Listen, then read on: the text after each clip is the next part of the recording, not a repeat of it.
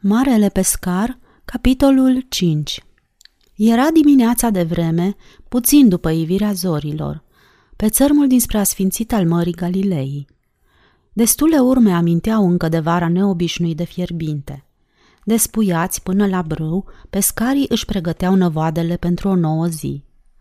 Totuși, toamna plutea deja în ceața fumurie a dimineții, acoperind piscurile munților îndepărtați, învăluind cupola noii sinagogi din Capernaum și lăsând în umbră strălucirea palatului de marmură al tetrarhului. Hidoasa îngrămădeală de cocioabe și pontoane, unde pescarii își țineau uneltele și își uscau năvoadele, începu să prindă viață pentru o nouă zi de lucru. Bărbați sprâncenați, păroși, desculți și tineri pescari mișunau pe docuri, încărcând bărcile cu cele trebuincioase corăbilor care se legănau nepăsătoare în golful liniștit, trăgând la unison de lanțul ancorelor. O sumedenie de asemenea bărci, de toate formele, vârstele, dimensiunile și gradele de uzură, își așteptau de avalma capitanii și echipajele care să le conducă spre ceea ce sperau ei să fie un loc bun pentru pescuit – la o distanță disprețuitoare de toată această indescriptibilă harababură de epave, se afla o flotilă formată din trei goelete cu corpul albastru, ancorate una lângă alta, care se distingeau net prin aspectul lor îngrijit. Erau atât de apropiate de la jumătate până la pupă, încât bordurile proaspăt vopsite s-ar fi frecat între ele dacă nu ar fi fost căptușite cu saci din cânepă. Concepute pentru a asigura un maxim de stabilitate, erau construite din bârne solide și stăteau bine pe apă. Deși toate trei aveau aceeași linie, corabia centrală, Abigail, avea trei catarge și era cu o idee mai lată decât suratele ei, Sara și Rahela, prevăzute doar cu câte două catarge. Ancorate larg la proră, vreo jumătate de duzină de bărci goale se legănau în jurul lor. Pe dunete, echipajele celor trei corăbii, însumând 30 de oameni între 16 și 60 de ani, ședeau cu picioarele încrucișate în jurul unui uriaș năvod care necesita reparații serioase. Pe locul cârmaciului lui Abigail ședea singur un galilean uriaș, de vreo 35 de ani, cu pielea arsă de soare și păros, la fel de absorbit de lucrul său ca și angajații lui, pe care îi privea din când în când pentru a le supraveghea munca. Uneori, ei îi căutau privirea pentru a vedea dacă este mulțumit de ceea ce fac. Toți lucrau cu râvnă, tăcuți, deși fețele lor nu arătau că ar fi constrânși într-un fel oarecare. Se vedea că relația dintre stăpân și oamenii lui e cordială, poate chiar mai mult decât atât, ceea ce se putea observa lesne din sârguința cu care lucrau pentru a-i fi pe plac. Atitudinea aceasta de loialitate era încă și mai vizibilă la cei mai tineri, care păreau mândri că se află în slujba lui. De altfel, era îndeopște cunoscut faptul că a naviga sub pavilionul lui Simon, fiul lui Ionas, constituia certificatul marinăresc cel mai bine cotat. Numele de Simon era atât de comun printre galileeni, încât trebuia însemnat într-un fel pentru o mai bună identificare – Astfel, fiecare Simon purta o mențiune aparte. Simon tăbăcarul, Simon țesătorul, Simon șontorogul, Simon scamatorul, Simon cel mic, Simon scribul, Simon bețivanul, Simon chelosul, Simon fiul lui Ionas. Dacă ar fi avut o înfățișare mai puțin distinsă, capitanul echipajului ar fi primit un mai mult ca sigur din partea comunității un apelativ potrivit cu caracterul său. În cazul său, el ar fi putut deveni cunoscut în primii ani ai tinereții ca Simon Certărețul sau Simon Zeflemistul, dar pentru vecinii și rudele care îl cunoscuseră încă din copilărie, el era Simon, fiul lui Ionas. Unii mai adăugau că, deși îi se spunea așa, nu-i prea făcea cinste bătrânului său tată pentru că nu era nimeni mai fanatic devotat sinagogii decât Ionas, după cum nimeni nu era mai străin de ea decât voinicul și necioplitul său fiu, Simon. Era inevitabil, totuși, ca uriașul, gălăgiosul, ursuzul și foarte necuvinciosul fiu al lui Ionas să devină cunoscut sub un nume mai colorat. De-a lungul întregului țărm de la Sfințit în Capernaum, Magdala, Betsaida și cătunele învecinate, în fortul roman, printre slugile impunătoarei vile a tetrarhului, pe lac și în împrejurimi, Simon, fiul lui Ionas, era cunoscut ca Marele Pescar. Încă din fragedă copilărie, mereu răzvrătitul Simon fusese o adevărată pacoste pe capul părinților. E adevărat că el respecta legile, îndeosebi porunca a cincea, nu prea ușor de respectat în cazul său. Cât despre îndatoririle religioase ale lui Ionas, respectarea scrupuloasă a tuturor posturilor și sărbătorilor, frecventele sale pelerinaje la Ierusalim, precum și îndemnurile sale fățarnice pe străzi și în piețe, îi lăsau prea puțin timp pentru o muncă retribuită. Și dacă n-ar fi existat hărnicia lui Simon și a fratelui său mai mare, Andrei, părinții lor ar fi dus un trai sărăcăcios. În ceea ce îl privește pe blândul burlac Andrei, respectarea poruncii a cincea îi impunea participarea regulată la serviciile oficiate de sinagogă și respectarea posturilor stabilite. Dar aceeași poruncă nu îl împovăra pe Simon, ale cărui concepții despre cinstirea tatălui și mamei nu mergea mai departe de respectul ce îl datora, îngrijindu-se să fie hrăniți și îmbrăcați corespunzător. Încă de când Simon avea 12 ani, începuse să disprețuiască profund sinagoga și tot ce reprezenta aceasta, întrucât el simțea că transforma un om cum se cade de felul lui într-unul trândav și nesuferit pentru semenii săi. Fiind din fire un om foarte stăpânit, el nu-și manifesta niciodată disprețul intim față de fățărnicia tatălui său. Uneori îi era greu să-i arate respectul cuvenit, când, aflat cu treburi prin piață, dădea de Ionas care flutura ostentativ scrierile sacre pe sub nasul clienților, Aceștia se opreau a rare ori să-l ia în seamă, ba, cel mai adesea, schimbau ochiade când el trecea pe lângă ei. Dacă însă atitudinea lui Simon era circumspectă față de propriul tată, el se simțea la largul său în compania tinerilor de vârsta lui, când își putea da frâu liber sentimentelor îndelung înnăbușite față de religie.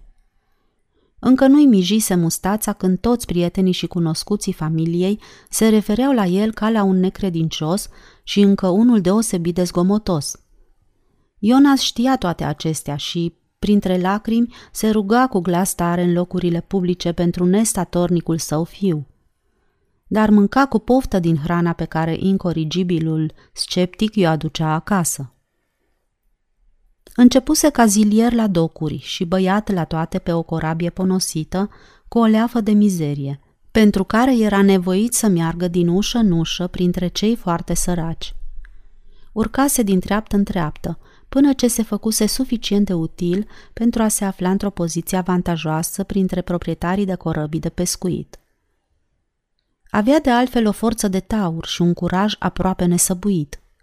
Pe vremea rea, când corăbile erau blocate în golf, căci mica mare a Galilei putea deveni în foarte scurt timp periculoasă, Simon ardea de nerăbdare să iasă în larg și să înfrunte valurile. Iar captura, în asemenea împrejurări, putea fi vândută la prețuri mai mari din lipsă de concurență. Așa se face că, înainte să împlinească 23 de ani, Simon deținea jumătate din corăbile de pescuit, iar la 28 stăpânea cea mai prosperă și bine cunoscută flotă de pescuit de pe lac. Pe măsură ce prospera, caracterul marelui pescar reflecta tot mai mult frustrările sale timpurii și realizările curente, care nu întotdeauna îi făceau cinste. Conștient de faptul că îi lipsise aproape totul din ceea ce alcătuia universul vrăjit al copilăriei, Simon era înclinat să-i sfideze pe băiețandrii care și roseau timpul cu joaca în loc să-l folosească în chip util. Nu fusese niciodată la școală. Cu greu putea citi și rare ori încerca să scrie ceva mai mult decât propriul nume, ceea ce îl făcea să manifeste dispreț pentru educație și să zâmbească îngăduitor față de slăbiciunea fizică. Deși ostentativ nereligios, Simon manifesta atașament și entuziasm față de propria rasă. A nu fi evreu însemna a fi un nimeni. După părerea lui, toate țările, cu excepția Israelului, constituiau o categorie infamă și, chiar dacă se deosebeau în unele privințe, diferențele erau nesemnificative – Deși nu călătorise niciodată mai departe de 20 de mile de casă, de altfel sensibil în taină în legătură cu provincialismul lui, el acumulase o sumă de prejudecăți cu privire la lumea de dincolo de mica a Galilee. Vorbea batjocoritor la adresa oamenilor care trăiau la orașe, chiar și în cele evreiești. Grecii pretindeau prostește că sunt mai buni decât romanii în materie de cultură, când de fapt erau doar ceva mai leneși decât ei și își roseau timpul cu asemenea nimicuri ca statuile și se pierdeau în argumente cu privire la teorii potrivit cărora presupunerile unuia erau la fel de corecte ca ale altuia. Și din asta nu rezulta nimic, indiferent cine avea dreptate. Romanii se dovediră mai buni luptători decât slabilor vecini, dar așa erau și câinii, mai buni luptători decât iepurii, când se ajungea la așa ceva. Egiptenii se gândeau doar la construirea de morminte pentru osemintele lor, iar Arabia, de când exista ea, nu era decât o hoardă de asasini mincinoși, excroci și tâlhari. Israelul nu era numai poporul ales, dar și un neam uman. Restul popoarelor nu reprezentau mai mult decât animale. Simon putea discuta pe această temă ore întregi. Era un adevărat izraelit. Pe de altă parte, Simon era și foarte devotat prietenilor săi, încă de când nu era decât un puști. Avea un dar extraordinar de, a, de a-și face prieteni în rândul tuturor categoriilor de oameni. Avea o înclinație instinctivă pentru dreptate și corectitudine, deși nu întotdeauna știa să piardă cu demnitate. Îi plăceau glumele, însă prefera să nu fie el subiectul acestora, iar uneori, când se afla în dezavantaj momentan, Marele pescar dădea dovadă de o susceptibilitate copilărească, care contrasta hazliu cu statura lui impozantă. Pe scurt, succesul îi sucise puțin capul lui Simon. Faptul că el ajunsese la o prosperitate remarcabilă cu prețul unui lung șir de suferințe îl făcea intolerant față de eșecul unor oameni. Îi plăcea să îi se facă complimente pentru realizările sale și nu se dădea în lături să le amintească el însuși cu plăcere și altora. Dar în ciuda tuturor acestor trăsături ca vanitatea, intoleranța și o gamă largă de slăbiciuni evidente, angajații lui îl idolatrizau. Lucrau ore în șir pentru el, îi apreciau forța, râdeau peste măsură de stângacele lui vorbe de duh. Iar când erau în afara orelor de lucru, îi imitau lăudărășenia. Pe când marele pescar dobândea renumele de proprietar de corăbii de pescuit, bătrânul cucernic Ionas, împreună cu sfioasa lui soție, Rahel, se văzură nevoit să-și părăsească locuința lor din Capernaum pentru a se stabili în altă parte. Simon se putea astfel căsători cu tânăra Abigail din Betsaida. Andrei, care rare ori oferea un sfat nesolicitat fratelui său mai descurcăreț, poate și datorită faptului că era angajatul lui, îl avertizase cu toată blândețea împotriva acestei căsătorii. Asta pentru că, deși atrăgătoare, Abigail avea o sănătate foarte șubredă.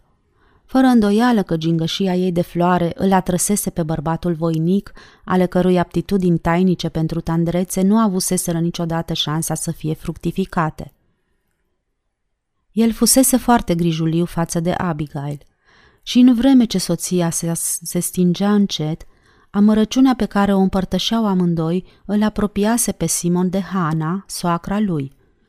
Iar după moartea lui Abigail, el a continuat să trăiască alături de îndrăgita lui mamă soacră în spațioasa ei casă, situată într-un colțișor liniștit și umbros de la periferia dinspre miază noapte a Betsaidei.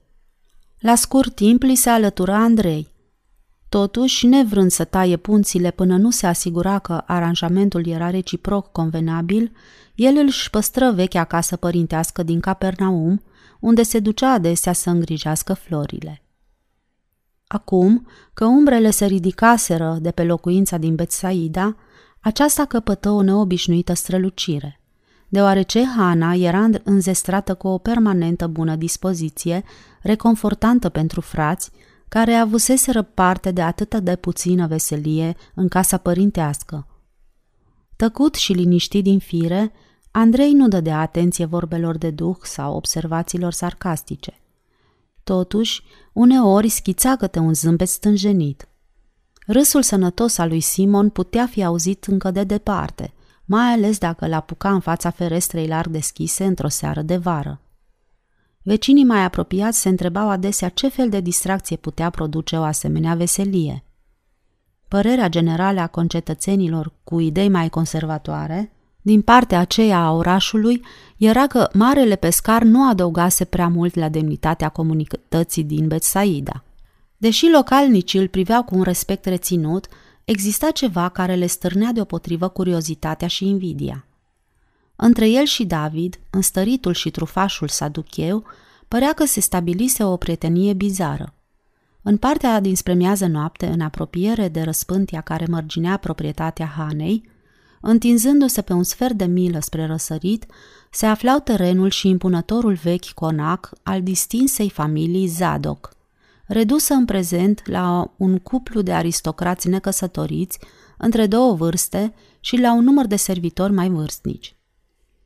Bătrânul Zadok, defunctul bunic al lui David și al lui Deborah, se ținuse departe de oraș, dar nici comunitatea Betsaidei nu făcuse niciun efort să se amestece în orgolioasa sa izolare, și asta pentru că era un saducheu, singurul în toată regiunea. Iar dacă el dorea să rămână retras, Betsaida îi respecta dorința. Saducheii constituind o sectă cinică și arogantă care afecta o superioritate socială. După părerea localnicilor Betsaidei, mai era încă ceva ce îl supărase pe bătrânul Zadoc și pe saduchei în general. Era cunoscut faptul că el ura cârmuirea Galilei și se auzise că vorbea cu dispreț la adresa tetrarhului Antipa. Era o minune că nu dăduse de bucluc până acum din pricina asta. Desigur, el plătea taxe exorbitante, la fel ca toți cei bogați, ceea ce îi permitea să vorbească mai liber decât săracii care erau închiși pentru o asemenea nesăbuință. Poate că era mai înțelept să nu ai de-a face cu familia Zadok sau cu vreun alt saducheu. Motivul pentru care David își păstrase reședința în vechiul palat de pe deal era învăluit în mister, deoarece, de când se retrăsese, rare ori putea fi văzut pe acasă. E posibil ca priveliștea asupra lacului să-l fie atras, făcându-l să revină în timpul verilor. Ar fi fost, desigur, incomod pentru el să trăiască acolo pe perioada vieții sale active, întrucât slujba lui de legiuitor era în cezarea și singurul lui client local era Iair, al cărui întins domeniu se afla la poalele colinei deasupra localității Capernaum. Părea că David venise acum să stea și în zilele frumoase căpătase obiceiul să coboare încet dealul, cu capul aplecat, aparent într-o profundă meditație. Persoanele care îl întâlneau nu îndrăzneau să-i se adreseze, dar nici el nu dădea vreun semn că ar fi dispus să le vorbească. Fără îndoială, era absorbit în propriile sale gânduri și nu-i băga în seamă. Nu e deci de mirare că vecinii Hanei au fost surprinși când l-au văzut pentru prima oară pe David, sprijinit de gărdulețul alb ce împrejmuia casa femeii, angajat într-o discuție aparent foarte serioasă cu marele pescar, ca de la bărbat la bărbat. Și asta se întâmpla în repetate rânduri, de obicei după amiaza târziu, când Simon se întorcea de la lucru. Uneori, Hana li se alătura, probabil la sugestia lui David – Totul era învăluit în mister. Dar această prietenie dintre Simon necioplitul și David rafinatul, de neînțeles pentru locuitorii Betsaidei, al căror statut social era aproximativ același, nu era chiar atât de ciudată pe cât părea. Explicația este totuși simplă. Această aristocrație care se cutremura la gândul de a intra în contact cu persoanele de o categorie socială inferioară era dispusă în anumite cazuri să-i accepte cu plăcere pe aceia care nici în gând nu puteau spera să primească o invitație la cină. În cazul acesta însă mai exista și un motiv mai temeinic care justifica o asemenea prietenie între legiuitor și pescar. Sămânța fusese sădită cu mulți ani în urmă când Simon, un tânăr sfios și zdrențăros, crescut mult peste vârsta lui, aducea regulat pește la ușa bucătăriei familiei Zadok. David, cu zece ani mai vârstnic decât el, îl întâlnea ocazional pe una din aleile grădinii și se oprea să-i pipăie mușchii, aproape cam cum se juca cu urechile câinelui său. Iar Simon privea și mormăia eventual un da, domnule, la comentariile glumețe ale lui David cu privire la mărimea uluitoare a picioarelor lui goale și la nenumărații lui pistrui.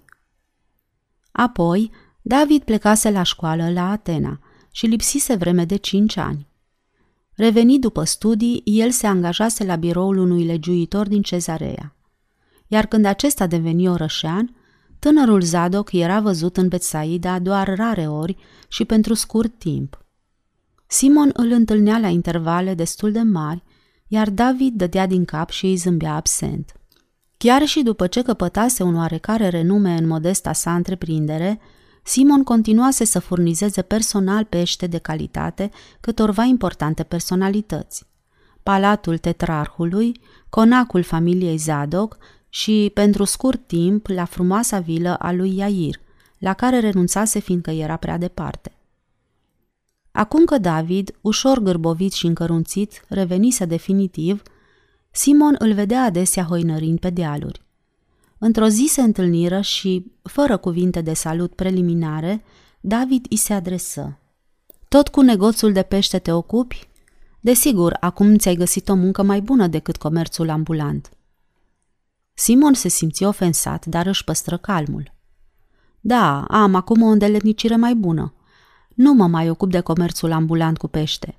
Este adevărat că încă îl mai aleg cu grijă pentru dumneata și ți le aduc personal acasă și tetrarhului, cu toate că mi-ar fi mai ușor să-l trimit. Dacă Simon a crezut că își flatează clientul asociind casa Zadok cu vila tetrarhului, care figurau pe aceeași treaptă în stima lui, se înșelase, pentru că David interveni îndată pentru a pune lucrurile la punct și, cu o grimasă plină de dispreț, spuse Așa deci, bețivanul acela nemernic mănâncă pește?" mormăi el – și eu care credeam că trăiește exclusiv din băutură. Simon nu îndrăzni să riște un comentariu față de această instigare, însă dădu din cap mai mult de formă, iar David renunță la subiect cu o ușoară pocnitură din degete.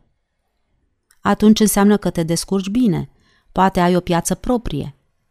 Simon se crispă și îl privi într-un fel care îi sugeră că el se gândise la ceva mai bun decât o piață. Nu, domnule, sunt încă pescar, însă am propriile mele corăbii și am un număr de oameni angajați. Dar asta e foarte bine, comentă David.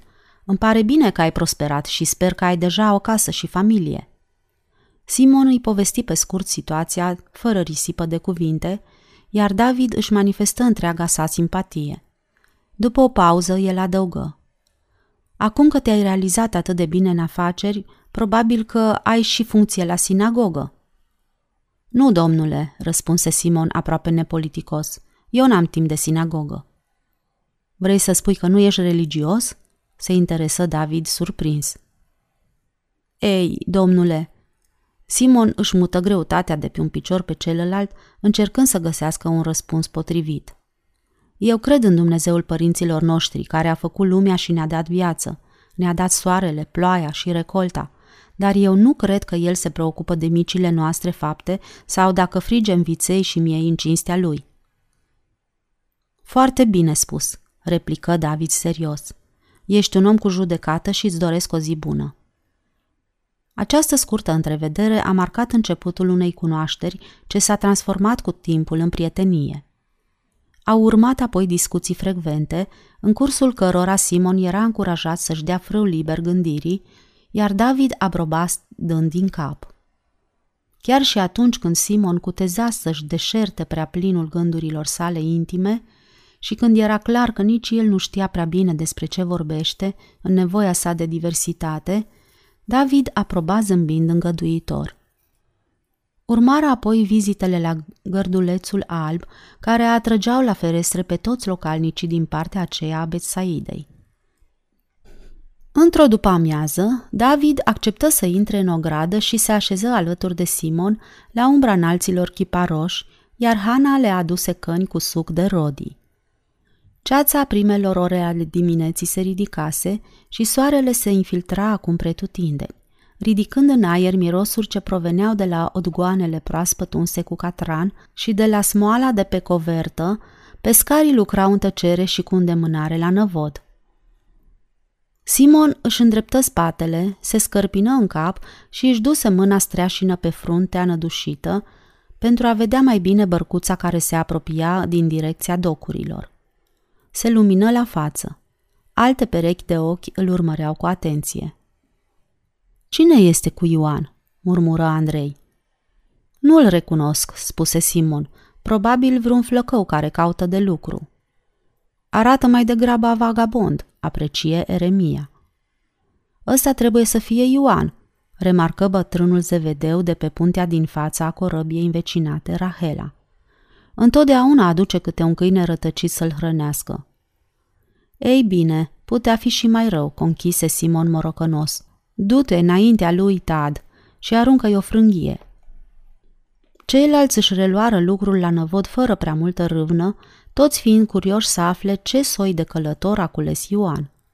Dar indiferent cine era acesta, fără îndoială că marele pescar îi va îngădui să vină la bord. Orice făcea Ioan era pe placul lui Simon și oricare om al echipajului îl accepta ca atare. Uneori, cei nou veniți erau oarecum derutați să constate părtinirea de care dădea dovadă capitanul lor față de acest tânăr visător, dar în curând se împăcau cu gândul și îl acceptau fără gelozie, pentru că nimeni nu putea să nu-l îndrăgească. Într-un cuvânt, Ioan era un pier de vară. Într-o după amiază, când toată lumea se afla la pescuit, Ioan putea fi găsit culcat pe spate cu ochii pe cer. Dacă Simon îl întreba într-o doară ca să-l necăjească ce vede azi în norii din înaltul cerului, el ridica brațul și trasa visător cu degetul conturul unei cupole, al unui turn, al unei punți, al unui oraș sau poate chiar al unui înger înaripat.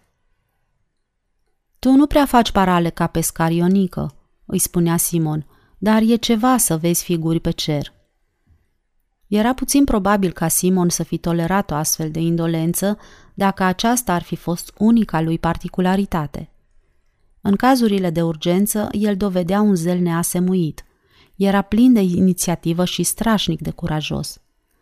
Pe vreme frumoasă, când se înălțau sau se strângeau pânzele, oamenii se vedeau nevoiți să pășească peste el în timp ce privea nepăsător printre genele activitatea lor. Dacă se isca însă o furtună, Ioan îi uimea cu îndemânarea sa marinărească, iar dacă se întâmpla ceva cu o frânghie la mare înălțime, pe catargul principal, în plină rafală de vânt, oricine știa că marinarul cel mai cutezător și dibaci, capabil de asemenea treburi, nu era altul decât Ioan Visătorul. Poate că Simon îl iubea pe acest băiat pentru bravura lui, poate pentru ceea ce descifra în norii înalți, poate pentru ambele însușiri atât de diferite. Dar oricare ar fi fost motivul acestei afecțiuni, ea era sinceră și permanentă, și nu doar unilaterală.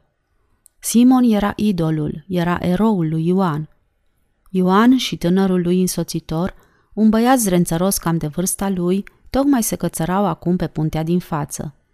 Făcând semne cu mâna, Ioan își conduse oaspetele care privea neîncrezător în jur, în unica încăpere de pe puntea din față, ce servea drept bucătărie pentru pescari. Să-l hrănească, fără îndoială, ghici Andrei. Pare să fie foarte flămând. Ioan și-a greșit vocația, spuse Simon. El era menit a acțiunilor de binefacere și milostenie. Asta ar fi sporit taxele, remarcă bătrânul Zevedeu. Băiatul n-are pic de considerație pentru bani.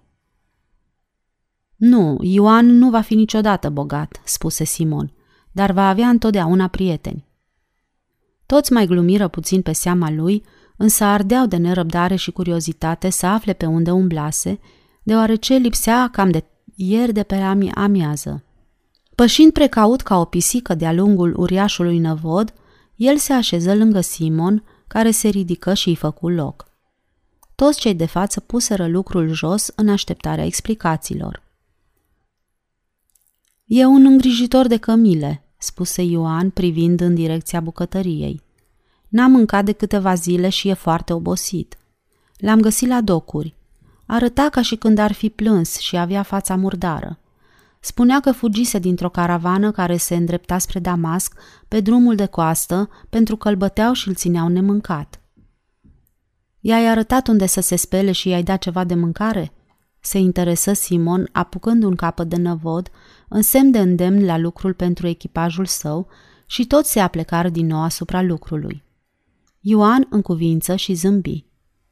N-am mai văzut pe nimeni niciodată să mănânce ca băiatul ăsta, îi spuse Ioan lui Simon. Sărmanul de el are și răni în tălpi de atâta umblat. N-ai încercat să afli ce cu el?" întrebă Simon. Nu, m-am gândit să o faci dumneata. Pare să fie de undeva dinspre miază zi. Vorbește aramaica cu accent iudeu. Doar pe acolo se vorbește astfel. Bine, bine, vom vedea, mormăi Simon absent. Aplecându-se spre el, îl întrebă în șoaptă. Ai fost pe acolo ieri, așa cum spuneai? Ioan dădu din cap în semn că da, cu un aer visător și își feri privirea. Ei bine și? insistă Simon din ce în ce mai nerăbdător, ceea ce îi făcu pe toți să-și îndrepte atenția către ei. Ai fost sau n-ai fost? Din nou, Ioan, în cuvință, dând încet din cap, ridică ochii înnourați, apoi îl bătu ușor cu mâna pe genunchi pe marele pescar, ca și cum ar fi vrut să-i sugereze să amâne relatarea până ce aveau să rămână singuri. Dar semnul care invita la discreție a avut darul să sporească bănuiala pescarilor față de această pantomimă, ceea ce îl irită pe Simon. Și spui că l-ai găsit pe palavragiul ăla de tâmplar care face vin din apă? Ochii mari, plini de curiozitate ai tuturor oamenilor din echipajele celor trei corăbii, erau acum ațintiți asupra celui răsfățat de capitanul lor. Acesta rămăsese tăcut și mâhnit în fața marelui pescar, care continua să-l ridiculizeze. Presupun că tâmplarul a cerut tuturor amărâților de țărani și păstori să pună mâna pe coase și furci și să ia cu asalt fortul roman. Toți izbucniră în râs. Auziseră deja părerile bagiocoritoare ale lui Simon referitor la zvonurile care circulau pe seama tâmplarului din Nazaret. Apreciind faptul că oamenii lui manifestau interes pentru părerile sale, Marele pescar le oferi un nou prilej să hohotească și, întorcându-se spre Ioan, spuse Nu cumva l-ai văzut pe tâmplar transformând niscaiva stânci într-o pășune pentru oi? Hai, vorbește, băiete, mureai de nerăbdare să mergi să-l vezi pe tâmplar. Și ți-am dat o zi liberă. Acum spune-ne ce s-a întâmplat cu el. Eu... eu nu știu, răspunse Ioan cu o voce răgușită. Își strânse buzele și clătină din cap. Deodată se îndreptă, îl privi pe Simon drept în față, complet uluit și repetă într-una. Nu știu. Nu mai știu nimic. Totul este foarte ciudat. Hmm, da, cam asta este și părerea mea, mormăi Simon. Și ce era, mă rog, atât de ciudat la omul ăsta? Cum vorbea sau ce făcea? Nu ne pot spune ori poate noi suntem prea proști ca să înțelegem. Te rog, Simon, mai dăm puțin timp. Ioan părea că vorbește de departe. Azi nu pot gândi tocmai limpede. Mai lasă-mă și am să-ți spun mai târziu. Coborâ glasul până ce nu-l mai auzi decât Simon și adăugă. Dar nu mă aștept să mă crezi. Hmm, mormăi Simon. Din acest moment, tensiunea scăzu. Încet își făcu apariția îngrijitorul de cămile, îmbrăcat într-o tunică jerpelită de culoare cafenie și pantaloni, lesne de recunoscut ca băiat de cămile. Neștiind ce să facă, el se opri și se sprijini de cabestan. Simon îi făcu semn cu mâna și dădu drumul năvodului pentru a-i permite să treacă. Supus, ca la chemarea stăpânului, el se așeză pe ceea ce mai rămăsese liber pe bancheta timonierului. Toți îl urmăreau cu coada ochiului. Ai mâncat ceva, băiete?" îl întrebă marele pescar pe un ton prietenos. Flăcăul dădu din cap recunoscător, îi spuse cu glas răgușit, pe care doar stăpânul și Ioan îl putură auzi. Sunteți foarte bun, domnule. Pentru asta mulțumește lui Ioan, glumi Simon, aparent nerăbdător să se pună din nou bine cu favoritul său ofensat, care acum stătea rezervat, cugetând la situația ridicolă în care fusese pus. Ionica are mereu grijă să-și hrănească vizitatorii. Așa deci, spui că te-ai rătăcit? Ei bine, nu te necăji prea tare. Pare a avea nevoie de odihnă. Pe unde ai adormit în ultima vreme? În căpițe de fân?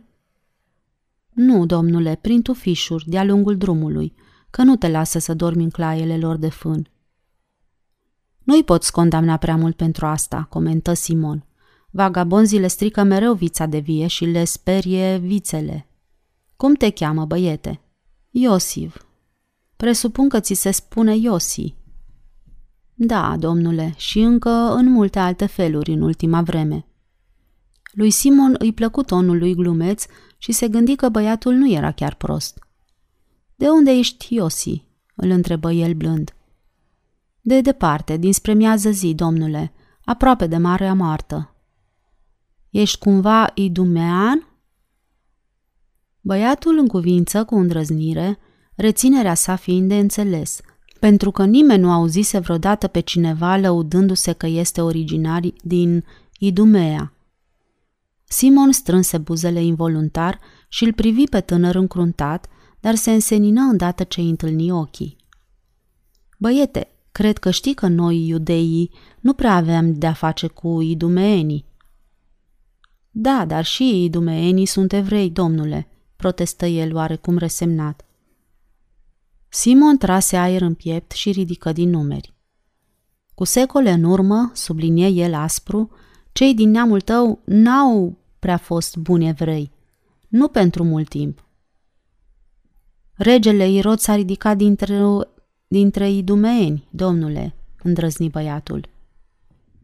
Ei bine, asta nu contribuie cu prea mult la îmbunătățirea renumelui Idumei. Pescarii manifestară o oarecare nervozitate, dar râseră și bătrânul Zevedeu chicoti și el. Eu am spus întotdeauna că e mai ieftin să hrănești un idumean și apoi să-l lași să plece în plata Domnului. Poate numai atunci nu-ți va fura ceva. Bătrânul făcu o strâmbătură către cel mai apropiat pescar, simțind că marcase un punct. Eu n-am furat nimic în viața mea, răspunse străinul, fără să privească în direcția de unde venea insulta. Te cred, Iosi, spuse îndată Ioan. Aha, replică tatălui înzeflemea. Tu crezi orice și pe oricine. ăsta e păcatul tău. Ești prea naiv. Asta este și părerea mea, spuse Simon, atât de apăsat încât bătrânul Zevedeu se prefăcu că are de lucru la năvod. Apoi, întorcându-se către Ioan, marele pescar începu să-l descoasă vorbindu-i în șoaptă. E multă lume pe acolo? Pe unde mai este el acum?" Acolo, sus, pe colină, în drum spre Cana, răspunse Ioan precaut. Era clar că nu avea intenția să explice tuturor celor de față dacă putea evita acest lucru. Erau vreo sută de oameni, poate mai mulți. Se făcu liniște de plină. Toți se opriră din lucru încercând să tragă cu urechea, dar Simon observă acest lucru și schiță un gest îngăduitor. Poți vorbi tare, Ionică. Toată lumea vrea să știe. Băieți, este vorba de tâmplar. Ionică s-a dus ieri să-l vadă. Continuă, spune-le tuturor ce ai văzut și auzit. Oamenii se destinseră puțin, satisfăcuți că participau și ei la discuție. Își băgară navetele în buzunar, parte din ei rămânând cu coatele sprijinite de genunchi și cu bărbia proptită în palme. Chiar și tânărul străin manifestă un interes neașteptat la menționarea tâmplarului, ale cărui fapte stârniseră curiozitatea tuturor. Ioan ezită o vreme să înceapă istorisirea. Își studie mai întâi degetele subțiri și cafenii, ca și cum le vedea pentru prima oară, și își umezi buzele uscate. Pentru a depăși clipa de stânjeneală, Simon le spuse celor de față. Ieri am dat liber lui Ionică să meargă prin țară și să vadă ce se mai aude cu harababura asta. Au circulat tot felul de povești, care mai de care mai năstrușnică, și am crezut că a venit vremea să aflăm adevărul. Ei, da, strigă Zevedeu. Scornelile alea despre prefacerea apei în vin la Cana. Nu găsesc pe niciunul care să fi văzut el însuși cu ochii lui. Întotdeauna trebuie să fie un văr al unui cumnat care a văzut, dar acesta trăiește pe undeva în Samaria. Simon se întoarse către bătrân și îl privi încruntat. Dacă asta e tot ce ai de spus acum, Zevedeu, îi vom da fiului tău posibilitatea să ne vorbească. Acum, Ioan nu mai avea nicio scăpare decât să înceapă strania poveste. Aflând că el plecase din Cana și că se îndreaptă încoace, am venit cu speranța să-l întâlnesc. Pe deal am dat de o mulțime mare de oameni adunați în jurul lui. Mulți dintre ei îl urmau încă de la Cana și se părea că alții îi se alăturaseră pe drum. Cum arăta?" izbucni Iacob. Era după amiază târziu când am ajuns, continuă Ioan tărăgănat, vrând parcă să întârzie răspunsul la întrebarea fratelui său.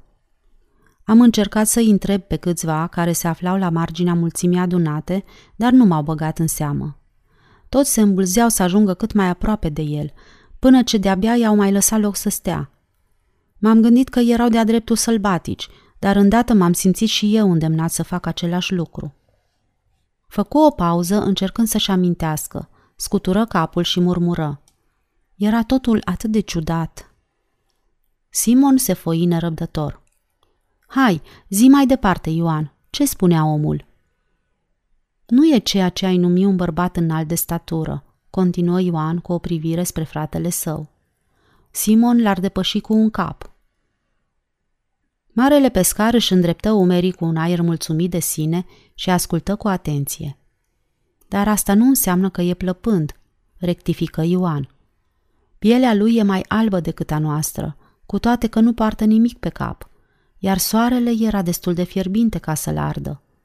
Părea că este foarte cald și chipul lui arăta obosit. Părul castaniu e ondulat, iar sudoarea îi încârlionțase părul pe frunte în mici nelușe, îmblânzindu-i fața și făcându-l să pară un flăcău dacă n-ar fi barba sa scurtă. Chiar și cu barba arată mult mai tânăr când vorbește, iar ochii lui... Aici Ioan se opri brusc și își făcu de lucru cu vechiul năvod, în timp ce auditoriul său aștepta în tăcere.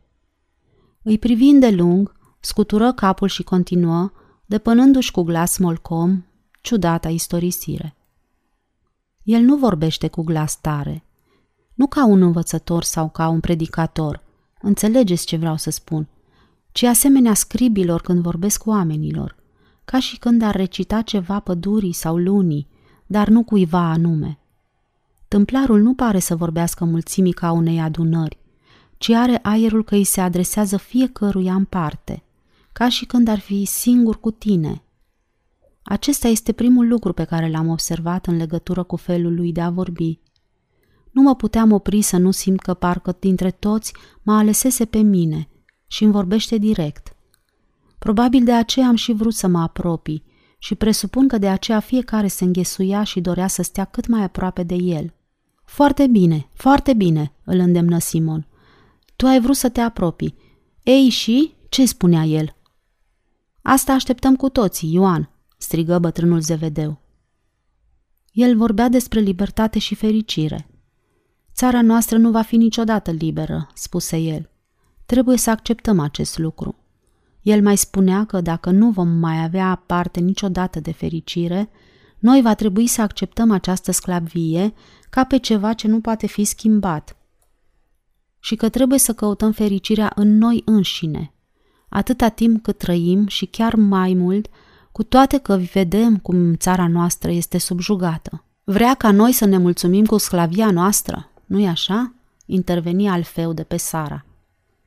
Nu, asta nu înseamnă că el aprobă sclavia, continuă Ioan, fără să-l tulbure faptul că fusese întrerupt. El spune că toată lumea de pretutindeni se conduce după reguli care le îngrădesc libertatea și... Nu crede în cârmuire? Ce zici? comentă Andrei sec. Tetrarhul îl va lecui în curând de toate acestea. Ce știe acest tâmplar din Nazaret despre oamenii de aiurea? interveni Simon luându-l peste picior. El nu spune că este împotriva acărmuirii, răspunse Ioan, obosit, însă răbdător. El spune că fiecare om își poate găsi libertatea de unul singur, indiferent de legi. Libertatea spiritului, cel mai prețios dar, spune el, nu poate fi îngrădită de opresori. E un bun pe care nimeni nu ni-l poate lua sau care nu ne poate fi refuzat.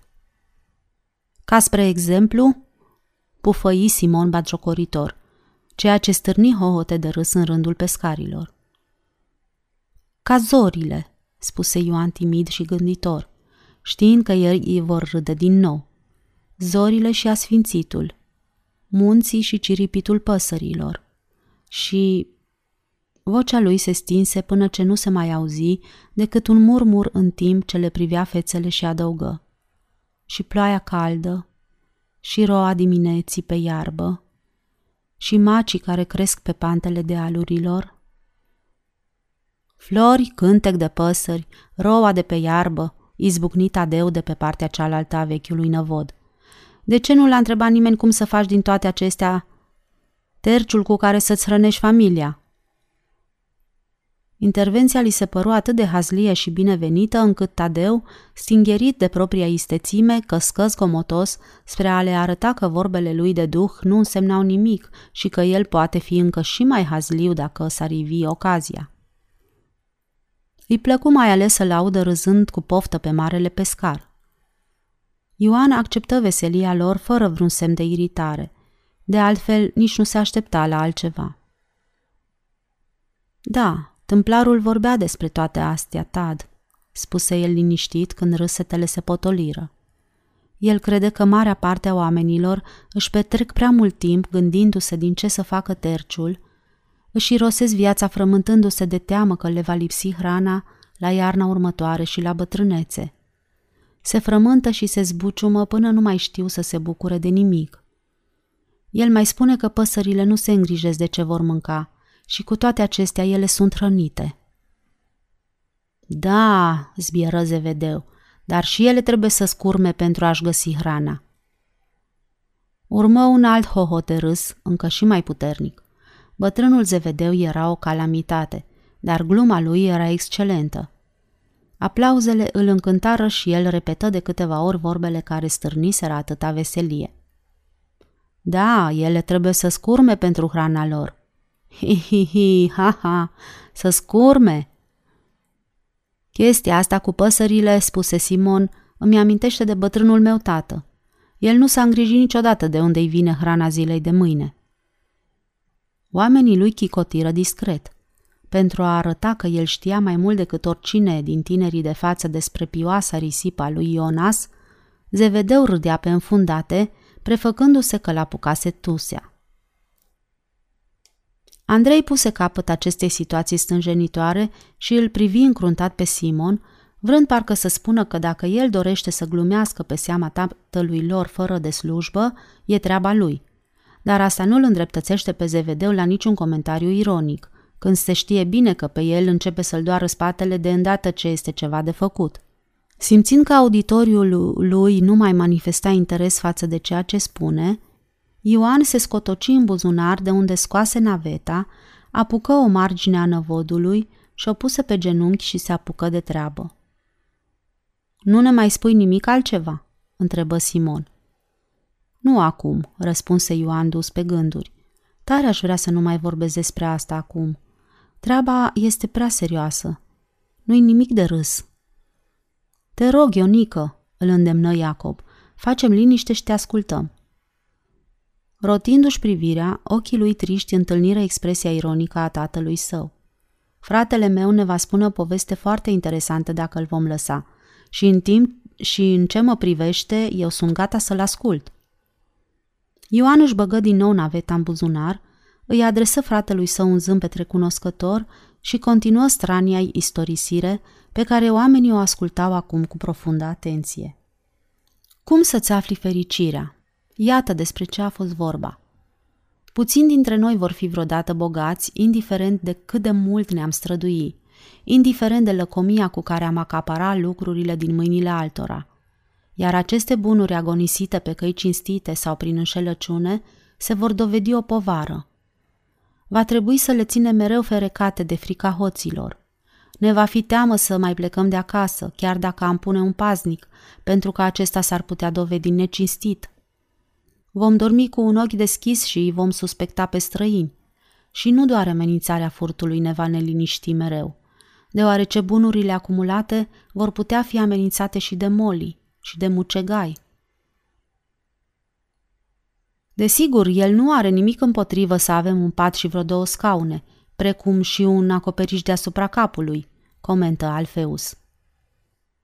În primul rând, continuă Ioan netulburat, noi trebuie să încetăm să ne mai facem sânge rău și să ne plângem pentru înrobirea noastră națională. În loc să ne înfuriem când vreun legionar necioplit ne obligă să îndeplinim ordinele, trebuie să dăm liniștiți ascultare, oricât de nedrepte ar fi acestea. Dacă vreunul dintre noi întâlnește pe drum un soldat care ne dă să-i purtăm povara o bucată de drum, să o facem cu bunăvoință. Se auziră câteva proteste năbușite, dar nimeni nu îndrăzni să intervină. Bătrânul Zevedeu își scutură viguros capul sur și făcu o strâmbătură de lehamite. Simon își încleștă pumnul uriaș, agitându-l prin aer semnificativ – Zdrențărosul băiat de cămile începu să caște. Vorbind despre fericire, el a dat de exemplu ducerea poverilor, continuă Ioan, și spunea că cea mai bună cale de a afla fericirea este să porți povara altora, fie că aceștia îți sunt prieteni sau vrăjmași. Dacă îți sunt vrăjmași, ei vor fi mai milostivi, iar dacă îți sunt prieteni, ei te vor îndrăgi și mai mult pentru asta. Eu nu cred nimic din toate astea, obiectă Tadeu. Lingușirea dușmanului nu-l face cu nimic mai cum se cade față de tine. El va crede că ți-e frică de el și atunci va profita mai departe. Cei mai mulți pescari încuviințară, dar Ioan nu se opri și nu luă în seamă dezaprobarea unanimă. El spune că mijlocul de a afla fericirea și pacea este în a-i ajuta pe alții, ducându-le poverile, indiferent cine sunt aceștia. Aici Ioan făcu o pauză lungă, astfel încât ei crezură că sfârșise și începură să se foiască pentru a se dezmorți. Aproape nimeni nu făcu un gest pentru reluarea lucrului la năvod. Simon se întinse, căscă pe îndelete și se frecă la ochi cu dosul palmelor lui păroase. Asta a fost tot?" întrebă el. N-a fost cine știe ce cu vorbăria lui. Și spui că gloata l-asculta? Da, le-am ascultat. Toți le-am ascultat cu gura căscată și ne-am ținut respirația ca să nu ne scape nimic din ceea ce spunea. După cum v-am zis, vocea tâmplarului are ceva ciudat. El nu vorbește așa cum fac alții. Nimeni niciodată n-a mai vorbit până acum asemenea lui. Dar el n-a făcut nimic ieșit din comun? comentă Iacob foarte curios. Am hotărât să nu mai spun nimic despre asta. Cel puțin nu acum, spuse Ioan șovăitor, pentru că știu că nu mă veți crede. Toți cei de față deveniră foarte atenți și rămaseră neclintiți. Asta s-a întâmplat când el tocmai vorbea despre aflarea fericirii prin ducerea poverilor. Doar la câțiva metri de mine se găsea un bărbat care avea un braț schilod sau suferea de ceva care îl făcea mai scurt și mai subțire decât celălalt. În ciuda acestei infirmități a brațului drept, el era un tip destul de voinic. Am observat că își mângâia brațul scurt cu o oarecare mândrie, ca și cum ar fi vrut ca lumea să-l vadă. Dintr-o dată, el l-a întrerupt pe tâmplar și i-a strigat. Și eu ce să fac, domnule? Vezi doar că eu nu pot purta poveri. Ioan închise ochii. Se opri și clătină puternic din cap, ca un om care iese din apă. Nu, nu vă pot spune, murmură el răcușit. Nu o să mă credeți. Dacă vreunul dintre voi mi-ar spune acest lucru și eu n-aș fi fost de față, sunt sigur că nici eu n-aș crede o vorbă. Spune, Ionică, îi ordonă Simon. Ce s-a întâmplat?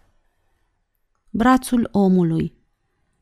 Glasul lui Ioan tremura. Se făcuse bine. Era sănătos și la fel de lung ca celălalt. Pescarii își îndreptară spatele și îl priviră pe Ioan ca și când atunci îl vedeau pentru prima oară. Simon rupse tăcerea. Nu, Ioane, nu!" mormăi el. Nu putem accepta nimic din ce spui tu." Bătrânul Zevedeu se ridică în picioare și întinse un deget tremurând spre fiul lui, strigându-i. Bagă de seamă, e prima oară când te aud că minți. Iacob, de obicei răbdător, îi surprinse pe toți când se ridică și să-l înfrunte pe gălăgiosul bătrân, dojenindu-l cu asprime. Fratele meu nu este mincinos, exclamă el vehement. Poate Ionică a înțeles greșit ceea ce a văzut, dar eu n-am să stau aici liniștit și să aud cum este făcut mincinos, chiar de tatăl lui. Dealul acela este lung și greu de urcat, interveni Andrei, și ieri a fost o zi cu mare zăduf. Ei, poate că soarele l-a bătut prea tare în cap pe băiat, comenta Alfeus către cei din imediata lui vecinătate. Nu, Ionică, mormăi Simon. Asta e chiar prea de tot. Asemenea lucruri nu se pot întâmpla. Ioan își plecă resemnat capul, nu atât pentru că nu-l credeau, cât pentru că regreta că acceptase să le spună povestea. Deodată, murmurul încetă când Simon ridică o mână cerând să se facă liniște. Ei bine, Ionică, poți continua cu poveștile astea, spuse el cu asprime în glas. Vezi că n-ai ce pierde. Nimeni nu te crede. Dar ar fi bine să auzim și restul, dacă mai ai ceva de spus. Ce-a mai făcut norocosul ăsta cu brațul vindecat? I-a mulțumit împlarului? Poate i-a dat și câțiva sicli. Oamenii erau înmărmuriți, murmură Ioan, fără să privească în sus. O femeie care se afla în apropierea lui a leșinat și s-a prăvălit la pământ. Omul însuși gâfâia puternic și scotea sunete ciudate din gâtlej. Nu puteai spune dacă încerca să râdă sau să plângă. Toți erau muți și cu fețele palide, iar eu am simțit un rău de la stomac, ca atunci când vezi o rană sângerând. Numai că, așa mi se pare mie, șocul provocat de un braț diform care se îndrăvenește brusc este mai puternic decât vederea unui accident grav. În timp ce noi toți căscam gura la brațul lui, tâmplarul a spus Acum, prietene, vei putea aduce poveri și ai grijă să o faci, altminteri ți se pot întâmpla lucruri și mai rele. Pe măsură ce Ioan se apropia de sfârșitul istorisirii, glasul lui se stingea treptat. După un moment de tăcere, el se ridică încet și privi asistența cu ochi triști. Știam că nu o să mă credeți, spuse el cu amărăciune. Dumnezeu să mă trăsnească dacă nu ia acesta adevărul. Blasfemie, țipă bătrânul Zevedeu. Eu nu spun că minți, Ionică, replică Simon, dar cred că tu ai văzut lucruri bizare de felul celor pe care le vezi în nori. Nu e niciun rău să-ți imaginezi figuri pe cer, dar asta este altceva. Eu sper doar să nu-ți pierzi mințile. Și acum spune-ne adevărul. Ai fost sau nu acolo? L-ai văzut cu adevărat pe acest templar? Eu cred că ai visat toate astea în timp ce ai dormit sub un copac. Spusele lui stârniră alte râsete. Hai, Ionică, du-te la plimbare, îl îndemnă Simon ca pe un copil mic. Ajunge pentru azi. Du-te undeva și odihnește-ți creierul năuc. Simțindu-se profund umilit, Ioan se îndreptă cu pași șovăielnici spre prora, strecurându-se pe lângă năvod. Iacob îl urmări cu ochii tulburi. Cred că am să plec și eu, spuse el. Poate ar fi mai bine să-ți cer voie, îl sfătui tatăl său. Poți pleca, Iacob, murmură Simon. Încearcă să-i vorbești zănaticului tău, frate, când îi vor fi ieșit gărgăunii din cap și adul înapoi când se face bine. Fratele meu nu va mai vrea să se întoarcă, spuse Iacob, după rușina pe care a pățit-o. Să facă cum poftește, replică îndată Simon furios. Corăbile se pot descurca și fără el. Și nici de tine nu mai e nevoie dacă te ofensezi atât de ușor. Ai auzit? îi strigă Zevedeu. Ai să-ți pierzi slujba dacă nu bași de seamă. Iacob nu răspunse, însă își urmă fratele. După câteva clipe, pescarii rămași neclintiți și tăcuți auziră clipocitul vâslelor. Lungindu-și gâtul, văzură mica barcă îndepărtându-se spre țărm. Simon o urmări încruntat, apoi se întoarse și îl privi pe Andrei. Eu n-am să ies azi în larg," spuse el. Termin lucrul la năvod și duc corăbile spre țărmul dinspre miază zi, unde am pescuit ieri. Simon se îndreptă spre puntea din față, unde Andrei îl ajunse din urmă. Ce ai de gând să faci cu băiatul ăsta vagabond?" îl întrebă Andrei. Simon îi zâmbi și își frecă bărbia îngândurat. Acum că Ionică se dovedise nevrednic și ne- nesocotise prietenia pe care i-o arătase, avea de gând să-i dea o lecție și își va îndrepta atenția către acest flăcău fără căpătâi. Mâine, când se va întoarce pe furiș, Ionică va constata că locul lui de preferat al cârmaciului a fost luat de altcineva. Îi făcu semnul lui Iosif care se apropie îndată. Vino cu mine, băiete, îi spuse el cu bunăvoință. Îți voi face rost de un pat curat ca să dormi la noapte. Bătrânul Zevedeu se sculă de la locul lui și veni către Simon, frecându-și mâinile zbârcite. Îmi pare rău că băiatul meu s-a purtat așa, spuse el pe un ton plângăreț. Ai face mai bine să-ți vezi de treburile tale, mormăi Simon. Pe tot parcursul drumului bine bătătorit care ducea spre periferiile Betsaidei, aproape că nu-și vorbiră. Soarele era acum sus de tot pe cer și dogorea. La mică distanță înaintea tânărului său tovarăș de drum, marele pescar mergea cu pași mari și hotărâți, profund absorbit în gânduri, părând chiar că uitase de zgomotul sandalelor din urma lui. Pașii erau mici și șovăielnici, pentru că băiatul de cămile se întorcea din când în când ca să privească palatul de marmură al tetrarhului, pe care îl lăsaseră în urmă. Uneori mai făcea câțiva pași înapoi și își punea mâna streașină la ochi pentru a-l vedea mai bine. Acum intrau în zona rezidențială, unde casele bine întreținute ale celor mai înstăriți erau mai retrase din drumul prăfuit, parțial mascate de salcâmi înalți, chiparoși și măslini. După cea de-a doua cotitură la stânga, Simon încetini pasul, îndemnându-și însoțitorul să-i se alăture. Deschise o mică poartă și îl conduse pe băiat într-o curte umbroasă, unde o femeie între două vârste, cu figura plăcută, aduna cu greb la frunze uscate. Casa din cărămizi cenușii era spațioasă și arăta foarte îngrijită. Ce te aduce atât de, de vreme acasă, Simon?" îi se adresă femeia, aruncând străinului cu haine ponosită o privire piezișă. S-a întâmplat ceva?"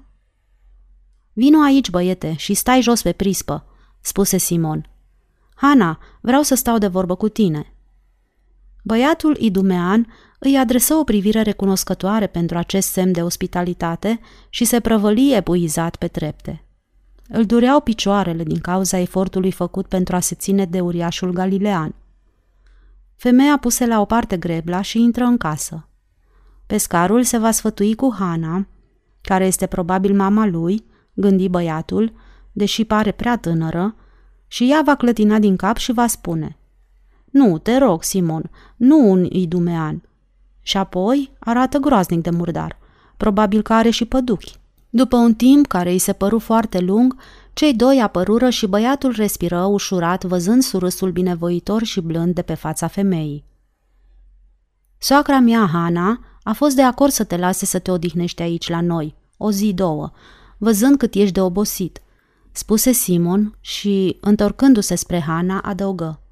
Eu n-am să vin la cină. Poate ar fi bine să mănânci ceva înainte să pleci. Nu mi-e foame. Fără niciun cuvânt de rămas bun la plecare, Simon se îndreptă îndată spre gărduț și, odată ajuns în drum, grăbi pasul ca și cum treburile sale comportau o oarecare urgență. Hana luă și ea loc pe prispă, ceva mai departe de oaspetele ei, își ridică o șuviță din părul sur care îi căzuse pe frunte și după ce privi îndelung și calm în ochii codați ai tânărului, umbriți de gene lungi, îi zâmbi ușor. Mi-a spus Simon că te numești Iosif și ești de pe acolo de jos, din Idumea, zise ea cu glas plăcut. Iosif încuvință, dar nu mai furniză și alte amănunte despre el. Pe aici nu prea vedem mulți idumeeni, continuă Hana. De fapt, eu n-am văzut niciunul până acum. Iosif o privi lung, dar nu a avut nimic de spus despre Idumea. Probabil că ai vrea să te speli, spuse Hana. Oh, oftă băiatul. Chiar aș putea? Atunci vino cu mine. Hana se ridică și îl conduse în casa răcoroasă și frumos mobilată. Camera de dormit era drept înainte. Iosif, îți aduc o găleată cu apă. Găsești ștergare în cameră. Te rog, lasă-mă pe mine să fac asta, insistă Iosif. Arată-mi doar unde este și mă descurc singur. Hana se uită mirată la el, deoarece nu se aștepta la un asemenea gest din partea acestui tânăr. Îi arătă o găleată mare din lemn din magazie, de lângă bucătărie și cisterna cu apă. Apoi își reluă strânsul frunzelor. După un timp se întoarse și bătu ușor în ușă. Dacă vrei să-mi dai hainele tale murdare, am să le spăl și să le întind la soare ca să se usuce. Clipocitul apei încetă și urmă o lungă tăcere. În cele din urmă, băiatul răspunse oarecum tulburat, cu glasul tremurând. Oh, dar nu, pot aș- nu mă pot aștepta să faci dumneata asta. Doar n-ai intenția să-ți pui din nou pe tine veșmintele acelea împuțite, răspunse Hana indignată. Trebuie curățate neapărat. Dacă nu spre binele tău, atunci spre al nostru. Crapă puțin ușa asta și dă-mi-le. După un alt moment de tăcere și cu destulă întârziere, ușa se deschise puțin, dar suficient ca să apară o mică mână cafenie, umedă, care întindea o haină jerpelită și o pereche de pantaloni jegoși, veșminte purtate doar de cei mai amărâți țărani. Hana le apucă cu vârful degetelor, schițând o strâmbătură de dezgust. N-ai mai avut și altceva pe sub zdrențele astea mizerabile?" întrebă Hana. Mm, da," se bâlbâi Iosif, dar te rog, lasă-mă, le pot spăla eu însumi. Nu face pe prostul, replică îndată Hana. N-am să accept niciun minut în plus boarfele astea în casa mea. Dă-mi-le odată. Iar când văzu că răspunsul întârzie, strigă enervată. Aștept. Ușa se deschise din nou cu ezitare și mâna udă scoase la iveală două piese boțite de ruf- rufărie de corp pe care Hana le înșfăcă. Se duse la ușa din spate și, ferindu-și fața, le-a zvârli pe iarbă. Era mai mult decât dezgustată de sarcina pe care și-o asumase la insistența lui Simon. Fusese o mare nesăbuință din partea ei să-l aducă în casă pe jegosul ăsta. Simon n-avea dreptul să-i ceară să facă un asemenea lucru. Deodată ceva i-a tras atenția. Se apropie de locul unde lăsase pe iarbă rufăria de corp și o privi cu ochi mari uluită. Era confecționată din cea mai fină și mai scumpă pânză pe care o văzuse ea vreodată. Indiscutabil, acestea erau veșminte de femeie și imediat deduse că Iosif e un hoț. Trebuia să-și fi închipuit. Se așeză pe iarbă și începu să pipăie materialul de o finețe străvezie. Cum încăpuseră lucrurile astea pe mâna lui? În ce împrejurare a putut fura el o asemenea îmbrăcăminte scumpă? Și de ce ar vrea un băiat de cămile să poarte haine femeiești? O idee absurdă îi încolți în minte, o idee care avea să producă o și mai mare confuzie. S-ar putea ca acest băiat, Iosif, să fie fată? Hana își aminti că o imise când, privind cu atenție în ochii lui obosiți, descoperise niște gene întoarse de o lungime neobișnuită pentru un băiat. Și mâinile acelea mici și delicate. Dar chiar și așa, presupunând că băiatul era deghizat, cum putea fi explicată această lenjerie de corp costisitoare? Hana rămăsese în mână cu cămașa din țesătură fină și o cerceta cu atenție, pentru că descoperise pe pieptul acesteia, în partea stângă, o broderie ciudată, ce părea să semnifice ceva. Părea un fel de emblemă cusută cu albastru, iar în mijlocul ei se afla o lună nouă aurie care încercuia o stea argintie. Acestea erau străpunse de o sabie și un toiac de păstor. Hana se gândi îndată să facă o încercare care ar putea dezlega misterul. Se întoarse la odaia de dormit și ascultă la ușă. Nu se auzea nimic, era liniște de plină. Iosif, chemă ea mai mult în șoaptă. Da, veni glasul ce părea adormit. Sau poate înfricoșat. Am aflat ceva în legătură cu tine. Așteptă, dar nu primi niciun răspuns. Iosif, tu ești fată? Mm, da, răspunse vocea abia perceptibilă și parcă descurajată.